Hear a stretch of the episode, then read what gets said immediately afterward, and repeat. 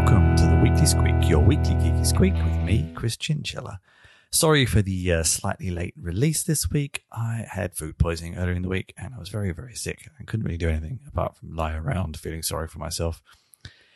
And I'm also on the road, currently uh, cat and house sitting for a friend in Italy. So I'm on my portable microphone. So not quite the audio quality we normally have. And there's a train line behind us. So yes, a combination of uh, problems there. Anyway, let's get started. I have a few links to share with you quite a uh, tech heavy episode this week.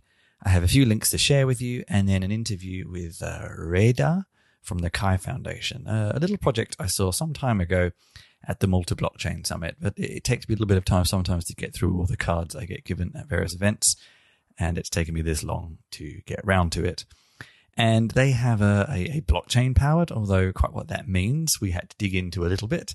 And then what it actually meant got kind of interesting.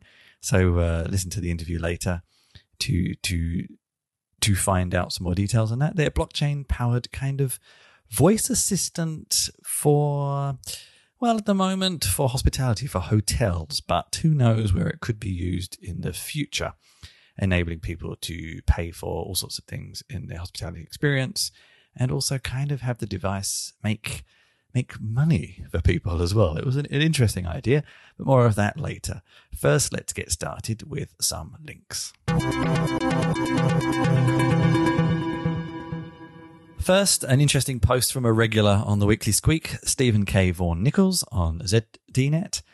And GNOME and KDE. GNOME and KDE are two fairly well known Linux desktop um, interfaces, windowing managers, whatever they exactly call themselves. I'm not 100% sure.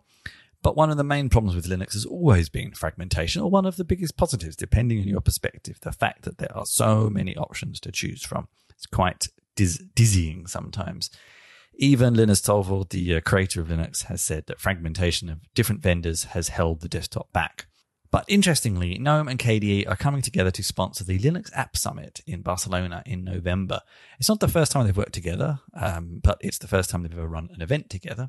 And they're kind of eager and encouraging their communities to come together to build an application ecosystem that transcends individual distributions. Uh, this has also been tried by Canonical with things like Snaps. We'll see how it goes. I sometimes wonder with um, especially with open source communities, if people actually want community collaboration and unity, or if they like having many different standards. There's arguments on both sides, and uh, I've often changed my opinion on whether fragmentation is better or whether standardization is better, and it kind of depends on your perspective. But I, I think the main point I take from uh, KDE Communications Paul Brown added that the desktop war is not really a thing anymore, which is actually quite true. I think uh, Linux, as I wrote in a post some time ago, has kind of won the computing war, if not the desktop war. And next, I always love an article on computing history. This is from Jake Rossen on Mental Floss, uh, an article on an oral history of Nintendo's Power Glove. This is a perfect opportunity for me to promote the first episode of The Enthusiastic Amateur, where I interview Sinclair Target from the 2-Bit History blog, and we talk about lots of stories from computing history. This is a post worthy of his blog, actually. I love these sorts of stories because sometimes these devices that were or weren't successful sometimes have the most interesting origin stories. Um, and the Power Glove was fascinating. If anyone is old enough to remember it, it came from 1989, so there might be a fair few of you who don't. It was an $8,800 NASA approved interface glove running a quarter of a million worth of hardware and then uh, the challenge was to make that work uh, for $26 in nine months. And this is the funny thing. We think about crazy deadlines and budgets in computing now, but actually they're probably nothing in comparison to what they used to be in the past when they were a lot tighter. It talks about many reasons that the device was successful or failed, and it kind of was successful and failed in almost equal measure, depending on where you look. Um, ill conceived, uh, too many proprietary games, uh, it couldn't cope fast enough with uh, reactions. Reactions and interactions had to be configured and manually configured, like kind of with modern computing, hardcore game simulators and things like that, but not really in those days. Um, and I guess it was just all too much work for too little return, I suppose. And this is a fascinating little interview with, um, about half a dozen people who were involved with the whole process of creating it. Uh, and the mistakes they made, the uh, challenges they faced, how they got round them, etc., etc., that sort of thing. And also how I think how successful everyone thought it was going to be, how this was going to be what everybody wanted. And I don't think anyone even, re- well, I suppose we're starting to get this ability to use your hands now. And of course, years later came things like the Wii, even um, VR headsets with the controllers they have do it in a more abstract way. Sometimes, you know, we have this fantasy science fiction idea of what an interface should look like, but then actually what it ends up being in the long run is not what we expected, but is fundamentally better. I strongly recommend, I recommend this book a lot. I don't think I've ever recommended it on the podcast though. This book called uh, Make It So, a, a book on science fiction interfaces and how they have influenced um, real world interface design and vice versa. And I can't remember if there was something on the Power Glove, but I could feel like there was because it feels like a story like that, influenced by sort of futuristic VR cyberpunk films, but fundamentally it just didn't really work because science fiction is not the same as reality. I hate to disappoint you. So if all of this interests you, then go and take a read.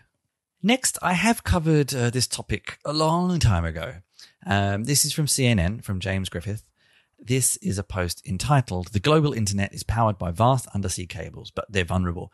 And this uh, topic always fascinates me because if you actually look at a map of undersea cables that basically connect the backbone of the internet, there's not that many. And they are very vulnerable, and we rely on them. We have seen many cases when one has been uh, vandalized or more likely just damaged, and certain countries lose their internet access. But the reason why I find this most fascinating is my grandfather was actually responsible for laying some of the uh, the first versions of these, the copper wires that were kind of the precursor to the modern optic fibers we have. And the thing was, I actually was never particularly sure um, what ship or what the project he worked on was. And this article actually covers it. So, um, where is it? In 1956, Transatlantic Number One, TAT One, uh, the first underwater telephone cable was laid. And I'm guessing that was the project my grandfather was involved in. That would make sense. So it was quite interesting to hear that. That and when I looked that up on Wikipedia, I very much uh, confirmed that. I found the company he used to work for, which is a company called Submarine Cables, which is now owned by General Electric or Marconi, or I can't even remember anymore. But yeah, and that was that struck a particular chord to me because actually reading this thing that he was involved with too.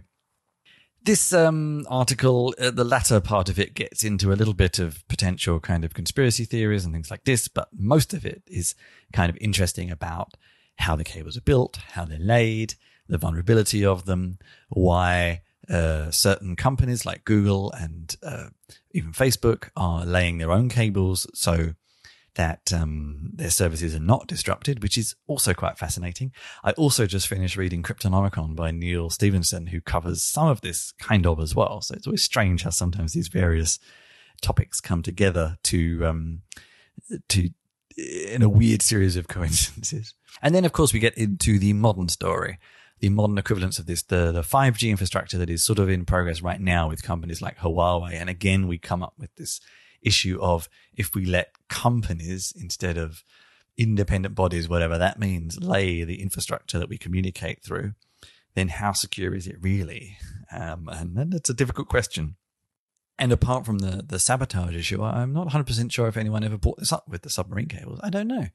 Um, yeah, we, we rely on them all the time, pretty much the vast majority of internet bandwidth goes through them, and yet I wonder if anyone's ever challenged the security of those. Uh, it's pretty hard to to check, really, when they're in the middle of an ocean somewhere. Anyway, I always find this stuff fascinating. It's always interesting to know, you know, all this technology we use now and how much it still relies on a few dozen big thick cables lying at the bottom of the ocean put there by ships. And finally, in my link section, a blog on refraction tech by Mayukh Nair, this is actually from a couple of years ago, but it popped up in a in a feed for some reason. I, this is probably a change now. How Netflix works, the hugely simplified, complex stuff that happens every time you hit play. You can tell this is slightly out of date because it's talking about the releases of House of Cards. When um, the release of House of Cards is possibly slight of an embarrassment now, then um, than a, than an amazing revelation for Netflix. But anyway, that's a whole other discussion.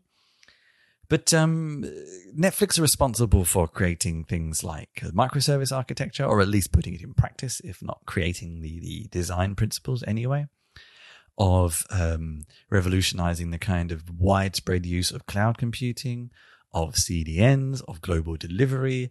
And let's face it, most of the time, Netflix works pretty well, no matter where you are and what sort of connection you have. And this post goes in, in a very abstract way into some of the ways that works. And I would have liked to actually read a bit more detail, but maybe they couldn't go into that detail. But um, still, very interesting. And if you're a fan of Netflix or Amazon Prime, and they do actually mention this because Netflix runs predominantly when the post was written on AWS infrastructure. And of course, Amazon have their own uh, video streaming service, but much like Samsung making screens for for Apple, but business is still good business.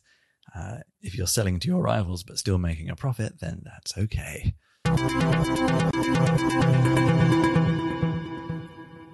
And that was my links for the week. Just a few. I say I've been a little bit sick. I wasn't able to keep an eye on the news as much as I would really like to. And now, as promised, my interview with uh, Réda from the Ki Foundation. Enjoy. Yeah, I'm a serial tech entrepreneur. Um, I have created several uh, tech businesses. Uh, the latest to date before the Ki Foundation uh, was called Squarebreak. We used to, we created a technology that made the property management business scalable. So basically, a property manager was able to deal with 10 to 12 properties by himself. And thanks to our technology, the hospitality operating system, they were able to deal with 40 to 50 properties. So basically, this this uh, company grew very fast. We raised 3 million euros in February 2016, and then we got acquired uh, in August 2017 by Accor Hotel, uh, which is uh, the European leader in hotels, hospitality industry. And uh, six months before the acquisition, I started looking at uh, our um, fleet of homes in Europe. We had 800 homes, and I was looking at those properties with idle resources not being used, um, only used three to four months in a year. And I started thinking of a distributed way of sharing resources. Um, so this is where the, the thinking, the idea of the Ki Foundation started. So basically, what the Ki Foundation is doing is that we are deploying a decentralized mesh network infrastructure that lives on top of a hardware that we created and that we distribute in the hospitality industry. So basically, what we provide to the hospitality industry is a device that helps them operate better, sell more services, make more revenue, and optimize their operations. And at the same time, that device is kind of a small but powerful server with a 512 gigabyte SSD drive, computing power, bandwidth, um, multi-level uh, wireless communication protocols, and can be used to be leveraged by the applications of the blockchain industry, such as Storj, SIA, um, Kudo, or any other company that want to have a really decentralized infrastructure that is reliable and sustainable. Um, so this is basically what we do all of these businesses, all of the value that is created in the hospitality industry or the decentralized infrastructure area is valued through one proxy, which is the Ki token. And uh, so any kind of services that is bought in the ecosystem has a 15% commission. Uh, so people pay in fiat, but those 15% uh, commission are being used to buy Ki on the market and pay back uh, the validators, the customer, and also the service provider. So we created a way of pouring on the Ki token uh, real life business value uh, that will actually uh, grow its uh, underline uh, through time. Mm-hmm, mm-hmm. And I think when I encountered the the product, which I think was at the Malta Blockchain Summit, I think. Um, it also struck me as maybe, which is what interested me, but maybe I got it completely wrong. as uh, a voice interface as well, or did I get that completely wrong? No, absolutely. It's a voice interface. So basically, to be able to sell that device and sell the service in the hospitality industry, we created a device that looks like a smart assistant.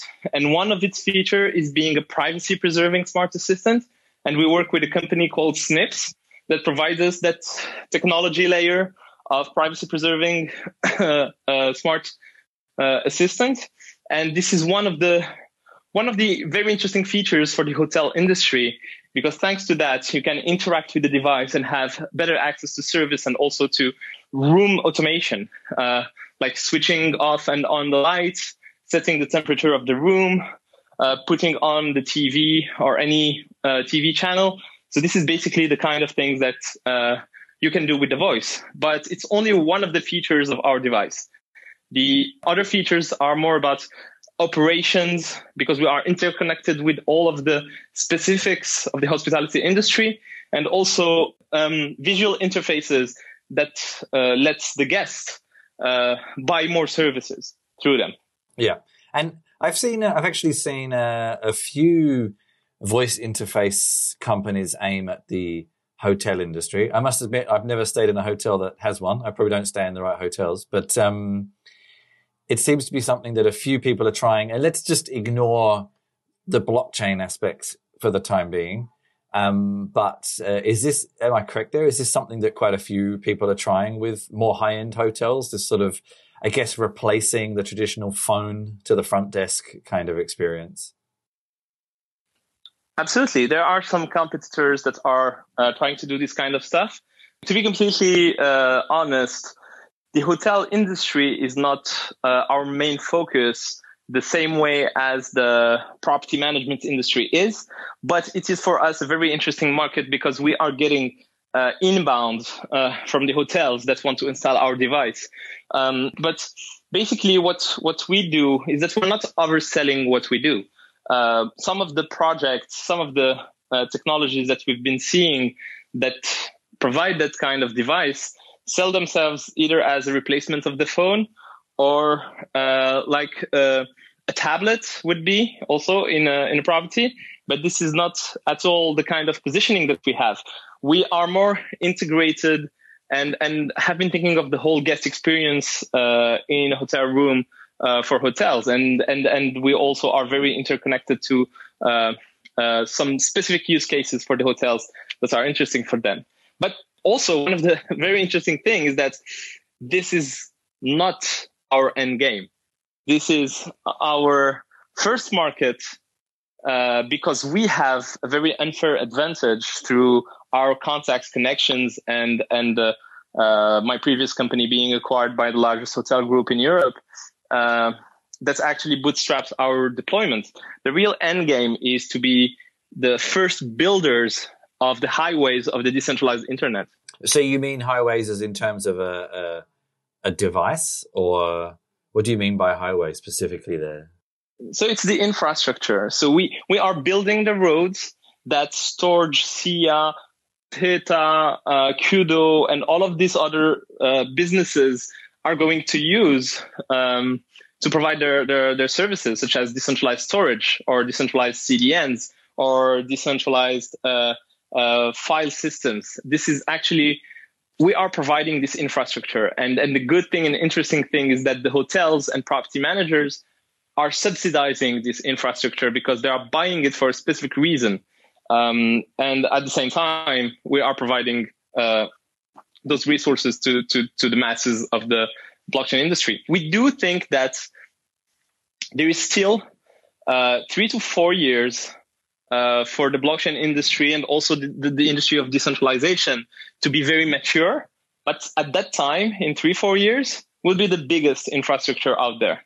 Okay. So let's let's ask the always obvious question. I mean, and to be hand on heart, I am actually uh, work myself sometimes in the blockchain ecosystem. I, am kind of involved with it, um, but I'm always pragmatic about it. So let's ask the obvious question first. Why blockchain? So uh, that's that's a very good question uh, because a lot of people a lot of people talk about blockchain and talk about uh, crypto and tokens, uh, and they don't even know wh- why they're doing that. Um, just to give you where we came from before we started talking about blockchain, we were talking about privacy preserving distributed systems for uh, sharing of resources. This was actually the way we were thinking about what we were building in 2016 before uh, we even started talking about blockchain. Uh, but the very interesting thing is that what we were trying to build without blockchain was permissioned. Uh, and what we wanted to be able to do is to be more than a very private private network that will provide this infrastructure. So the, the first devices that will provide the infrastructure will be our devices, but we want anyone to be able to provide this infra. So we had to be permissionless. So there we started talking about consensus protocols. And when we started talking about consensus protocols like PBFT and everything, then we, we got our minds into blockchain and looking at how um, blockchain technologies, not only blockchain, because when you when you say blockchain, it's more about the way you store data with the chains of blocks. Um, but it's more about how you deal with consensus, how you're able to say that a node is not a malicious node and, and actually provides value to the ecosystem. So this is the first part. So how blockchain, uh, the storage method is being used in our ecosystem, it's being used to store the reputation uh, and actions of the nodes and to be chosen in rounds of validation. So if you look at our white paper and yellow papers about decentralization and proof of reputation consensus protocol that we created thanks to some uh, really well-known scientists that worked on Hyperledger Fabric, for example. Um, blockchain is important to track the behavior of the nodes, but it's more about the technologies of decentralization that are important for these decentralized infrastructure devices. Um, the second part is why, the, actually, the very good question is why crypto? Why a token? Why should we use a token when people could just pay in fiat? That is actually a very uh, important question. I do consider that marketplaces and capitalism uh, kind of uh, are f- rigged, and uh, the more the more you you you work towards creating an ecosystem, if you have a company that is based on pure equity and only equity, your decisions when you have investors that are on board in your company will always go towards centralizing value into the equity. And I consider that this is really wrong when you want to build an unstoppable, unkillable ecosystem. So basically, what we did, and this is very unique uh, right now, only only uh, some uh, companies in the blockchain industry really did that is that there is no equity in our company. We we are as founders do not have equity, do not own equity. It's a foundation that holds an operating company, and our only incentive and the incentive of the investors is through the token.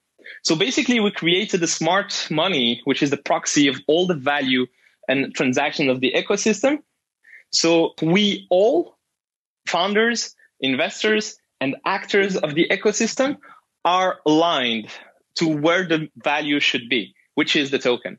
And this is one of the reasons why we have a token in the ecosystem, because we do consider that this utility token is being used to exchange services and value in the ecosystem. And at the same time, its value will reflect the value of the ecosystem.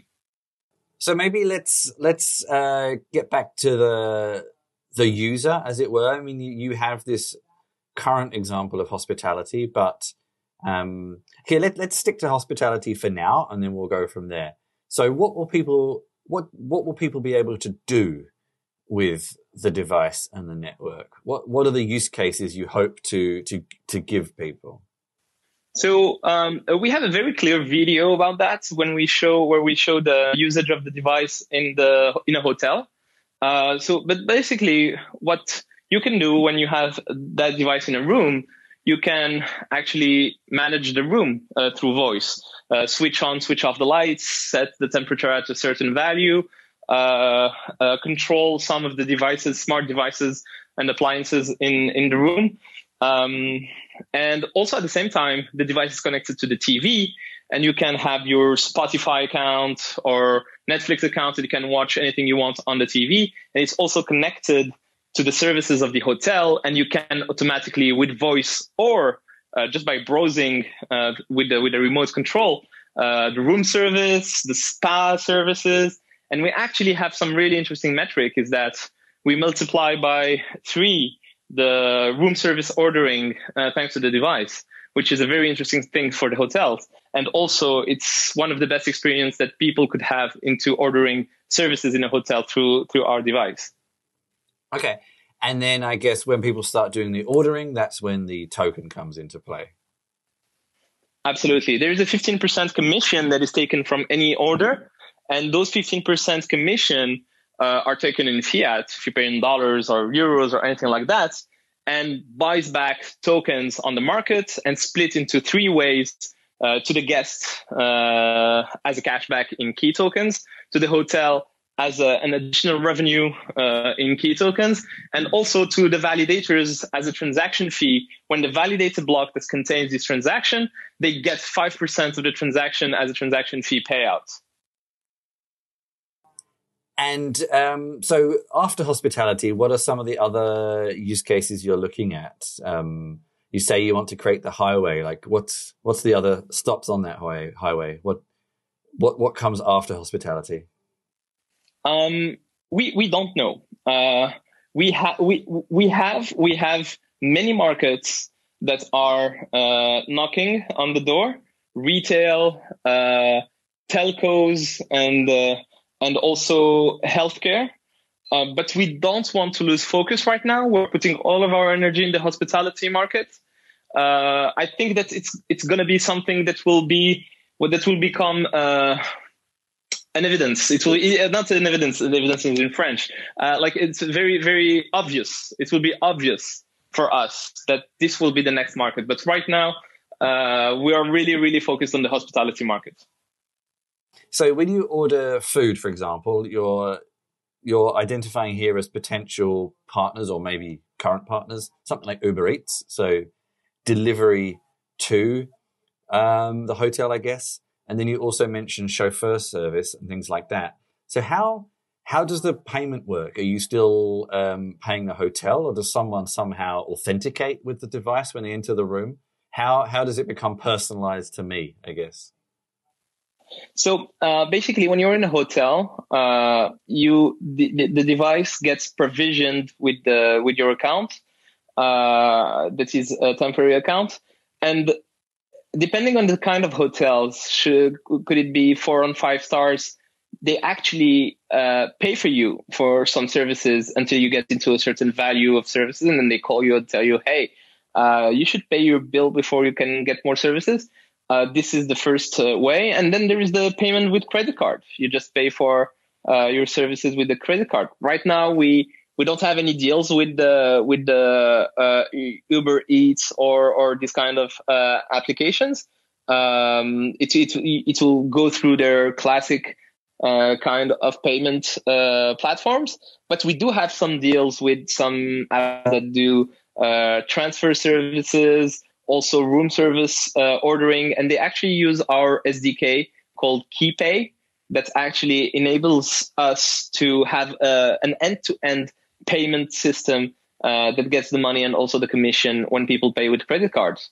But the most most of the services are actually being paid by the hotels. Okay, okay. So there's there's I mean I guess I was just imagine there's no you got no notion of having to somehow uh, add my public key to the device or something like that. Not in the it's not there's no traditional blockchain kind of um, process going on here. no, and, and and and you know what? We do consider that blockchain, crypto should be considered as TCP/IP for the internet. You shouldn't see it. You should actually benefit it from it, but not have to do the technical stuff of it to to to get the the reward of it. So so we try actually you, you never hear about blockchain or crypto when you use the device. And then the token itself, I mean, um, is the token also uh, a way of you raising revenue, like in a, a, sort of token sale? Or what happens with the tokens, like the tokens the foundation has, the tokens the say the uh, the hotels have? You know, do they then um, have to take them to an exchange to sell them or something? Like, what actually? How does the token function in the network? Yeah, I, I actually like uh, your questions because it's very practical and it's really important. um, I've been I've been working in the blockchain long enough. I have to ask practical um, it's it's actually you're right. Uh, it's a way for us to raise uh, raise money because this is we don't have any equity to sell. So basically, people that want to get a piece of the ecosystem, because this is what we're talking about. We're talking about an ecosystem, not not a, a company. Uh, they buy tokens, um, and uh, the use of the token can be to buy more services in the ecosystem, or you could stake them. Uh, if you stake them, you gain reputation over time, and the bigger the bigger your reputation, the bigger your chances to be chosen in a round of validation and get payouts uh, for securing the network. So this is this it's actually a work token uh, because uh, you stake the token, you secure the network, and you're paid for that through real life uh, transactions that happens in the hospitality market and also in the decentralization industry, blockchain applications, yada yada. Um, on the other side, uh, we have actually a fixed supply, initial supply of 800 million tokens. We are just right now selling 35% of the supply in a private sale um, uh, and raising uh, raising actually seven million dollars for that. Uh, and uh, what's happening is that the supply that the foundation keeps uh, will never be used to pay salaries, which is a complete difference from what all the blockchain companies do. We we actually have a very healthy business model because those devices we sell them and we have a very interesting and healthy margin by selling the device. We also sell services, monthly monthly subscription services per device per month. And the third thing, there is the the uh, commission, the 15% commission transaction fees uh, in the ecosystem. We don't get that money because it goes to the ecosystem. It goes back to the ecosystem, but it actually grows the value of the token over time. So basically, the plan of the tokens is not to be um, sold to finance the teams. It's to be sold to distribute it to more people because we want actually a bigger and bigger community being incentivized in tokens um, to get into the ecosystem. The bigger the ecosystem, the harder for competition uh, it will be to to actually uh, take over our customers or our business. So, with regards to the device, I remember seeing one at the the summit last year. Um, do you have these in prototype now? Uh, is anyone trialing them anywhere? Uh, yeah, what's the status of the the device and the network? So the one that you saw last year was the pre-industrial uh, prototype, and now now we are have industrialized the device. We have pre-sold 5,200 devices, and we are installing the first 300s in the next couple of weeks. And is that mostly in, in France or in some other places as well? So it's in France and in Morocco. I'm actually currently I'm in Morocco, uh, and we have many big deals that are going to be announced uh, pretty soon. And I mean, how does that look? How does the setup look from the uh, the the hotel's perspective? Do they have some kind of ex, you know some kind of extra access, like a management portal or something, that they reset a device every time someone checks in and checks out, or yeah, everything everything is automated. Everything is automated. Okay, they do have a portal. Up, hooked up to their booking system or, or, something, I guess, or I don't know. Exactly. I don't really know exactly. how hotels work, but it is. exactly. It's it's it's actually connected to their PMSs. Okay, cool. And have you had any feedback so far about how people are, are finding it? So we have installed the first uh, devices that didn't have any visual interface in the beginning of this year, uh, in January, February. The the feedback was interesting uh, because they actually liked the fact to be able to to uh, manage the the room control, you know, temperature and and lights. You know what a pain it is when you're in a hotel and you're trying to switch off all the lights, but you don't find the the switch for that last light in the room. So this is the kind of service that is really that was really cool for them. But it, we didn't at that time with V1.2 of the device, we didn't deliver uh, the value of the additional service. So we iterated and we created the whole new interface, etc., etc., and now it works perfectly. Um, we have very, very good feedbacks in terms of interactions, in terms of services, either from the hotels and also from the guests, which is which is a very good thing for us. And so, uh, digging into the technical side a little bit more, I'm guessing the fact that you have someone who used to work there, you're probably using Hyperledger as a blockchain, or am I wrong? Yes, uh, uh, Sonia Benmokhtar actually uh, built uh, the PBFT algorithm uh, for Hyperledger Fabric. So, and she's the one who she's the one who created proof of reputation uh, for for the Ki Foundation. Um, and I mean, I have dug a little bit into Hyperledger, but I guess it's the most well established uh, blockchain network that gives you private networks, some kind of access levels, etc., etc. Exactly. Exactly. Things you will need. Yeah. and I mean, how have you found? Bearing in mind that I guess you come from a uh, a more traditional technology background, how have you found building a a technology platform SaaS product device on top of blockchain versus just doing it the old fashioned way? Is there ever a time you wish you just maybe taken a more traditional route, or has it been okay? Um, actually, um, there are two things that we added in our methods uh, as uh, developers and also leaders uh, in in the company.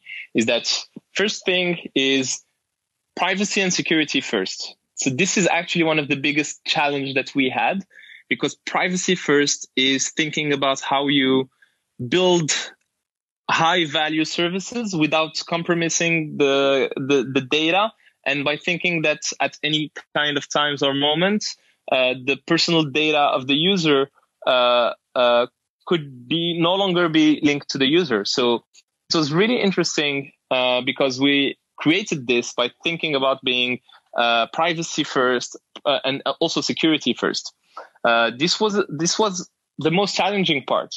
The second thing is the interconnection with the blockchain. Um, basically, to be able to deliver the device and uh, for for business before the R and D of the blockchain was finished, uh, we actually built the device without the blockchain in mind.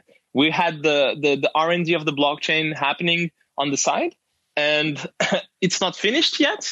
But we just prepared the field uh, on the device to be able to run uh, the the blockchain part, the decentralized part. So basically, we prepared the field on the device and on the architecture of the device uh, to be able to accept that, to accept that decentralized part, uh, parallel processing, and everything. So so that was the hard part in the beginning, but now it, it does not create any hurdle uh, in our processes. And uh, the device itself, let's just, uh, I think it's on you mentioned some of the details 512 gigabyte SSD, which seems kind of large. Uh, are you also looking to manage? Because you mentioned one of the use cases is things like video streaming and stuff. Is that to handle some of that, or I don't know? 512 gigabytes seems quite large for a, a device um, that is mostly sort of processing information back and forth. Not really, because when you will have an, an app that will live on the device that is called storage, it will. Uh, yeah, yeah, yeah. it will use. I know Storj. It will use 256 uh, gigabytes of it.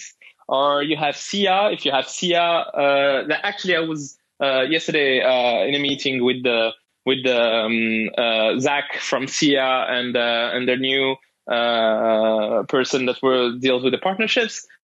There will be an app that will live on top of the devices and can be managed in terms of quantity of the of the Storj that will be made available for for uh, the SIA marketplace. So basically, we um, pumped up the device to be able to do its job as a node of the infrastructure.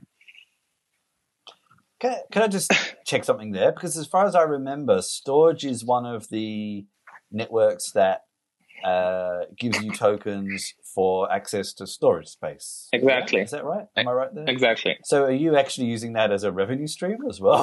Absolutely.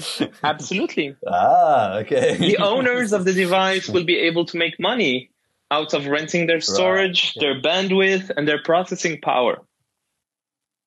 So that old um, phrase about making money as you sleep. Well, I mean, hotels do that anyway, but they're, they're making extra money as people sleep. Exactly. That's that's exactly it. That's exactly it. And we Okay, and, and, and and we are creating this this this new infrastructure that everyone will be using to run their businesses in a reliable manner because those devices will be running 24 7 Okay, cool. All right. So, I mean, you've already said that I guess the next, the current big plan is installing several hundred devices around France and Morocco, which is enough work, I guess, for a small team to be getting on with. And then you also said that after this, I mean, the future use cases you're still sort of, sort of, uh, figuring out. So we've got short term to very long term, but in the medium term, is there anything you're planning next on the roadmap? um, we have many things that we need to decide for uh, but right now it's everything is about bd business development. Uh, we're signing several contracts. We have uh, in our pipe uh, many uh, tens of thousands of devices uh, to be to be signed uh, with the, some of the largest hotels hotel groups and chains. Um, so this is this is actually our priority in the short and medium term. And the more devices out there the more value we pour into the token. And the more value we pour into the token the the the the the, the biggest the value of the ecosystem is And um, uh, how how is the because I always wonder when a lot of blockchain companies and projects tend to do this foundation setup. Uh, foundation, I mean, in, in English anyway, although it sounds like it might be a French word originally, I'm not sure, um, means something sort of specific, like a, a not for profit uh, foundation. And you already uh, mentioned that there's aspects of the, the, the business model that operate on that fundamental. But um, I mean, some of the other aspects you've spoken about definitely sound more like a for-profit business. So, do you have two different? Do you have the non-profit foundation and uh, for-profit business, or is it still a bit unclear? no no no we don't have uh, uh, actually what's what's happening we have a, a for-profit business but it belongs to the foundation. Okay. um, so Right. so so actually there is no money that goes to anyone uh, uh, any person any physical person uh, out of the activity of the of the foundation and its subsidiaries. Uh, so so what's happening is that the operating company works uh, being governed by the foundation. And the foundation's goal is to only grow the ecosystem Um, and I suppose just to recap, apart from yourself uh, and the other people you mentioned, uh, you what what what who else do you have in your your team? I guess you're going to need some hardware people, um, and you're dealing with a lot of kind of uh, I suppose hospitality is effectively enterprise style business, so a lot of business development people. Um, what's the kind of predominant background of most of the team? Uh, basically, a big part of my team uh, was from uh, my previous businesses, previous companies. Uh, very seasoned uh, Okay. uh, tech guys. Uh, um, my CTO is uh, one of the greatest CTO I've ever met uh, in my career. Um, We also have a hardware lead, firm, firmware lead um, that that uh, works uh, jointly with the hardware guy, um, and uh, and part of that team that I've been with uh, in my previous businesses was in my previous business in hospitality. Our COO, uh, Keradine, was one of our, uh, actually was my first employee in that previous business, and he was our best sales. Uh, he grew the business in France, Europe, APAC, uh, and we have very privileged contacts with hotels and property managers around the world. So basically, yes, it's it's the the BD part is very hospitality focused because this is our first our first market. Yeah. Um, uh, but uh, yeah, this is this is the this is how the team looks like. And just uh, finally, so you mentioned the Snips uh, connection earlier, and Jan is uh, one of your investors and advisors. I have actually interviewed Snips in the past last Mhm. year. So are you using their uh, their voice processing? Yes. Is that the main aspect of the partnership? No, it's it's that? it's uh, we we their technology. The this is the the main aspect. Uh, so Jan is actually one of our investors uh, because he believes a lot uh, in the way we're deploying our device and also the whole ecosystem part uh, uh, with our technology. Um, uh, but it's it's uh, related only to to Jan. It's a, like a personal uh, investment. Uh, but we are we have some very interesting stuff that are brewing with the, some other people in the team uh, at Snips. And that was my interview with Réda from the Ki Foundation. I don't have too much to update you with after last week. I say I've been, I was very busy catching up with work on Monday, Tuesday, and then sick. So I haven't got much to, to really update you on. You can still find my new podcast at theenthusiasticamateur.com. You can still find my new roleplay game at onedaytheworldended.com. And you can find many other things that I do, including previous podcasts, show notes, newsletters, writing, etc. at chrischinchilla.com. Um, a little bit behind with getting new articles up, but I do have quite a lot about to come down the line soon. So watch that space. You can also tweet at me at Chris Chinch and find me on Facebook at facebook.com slash Chris Chinchilla. If you have been, thank you very much for listening.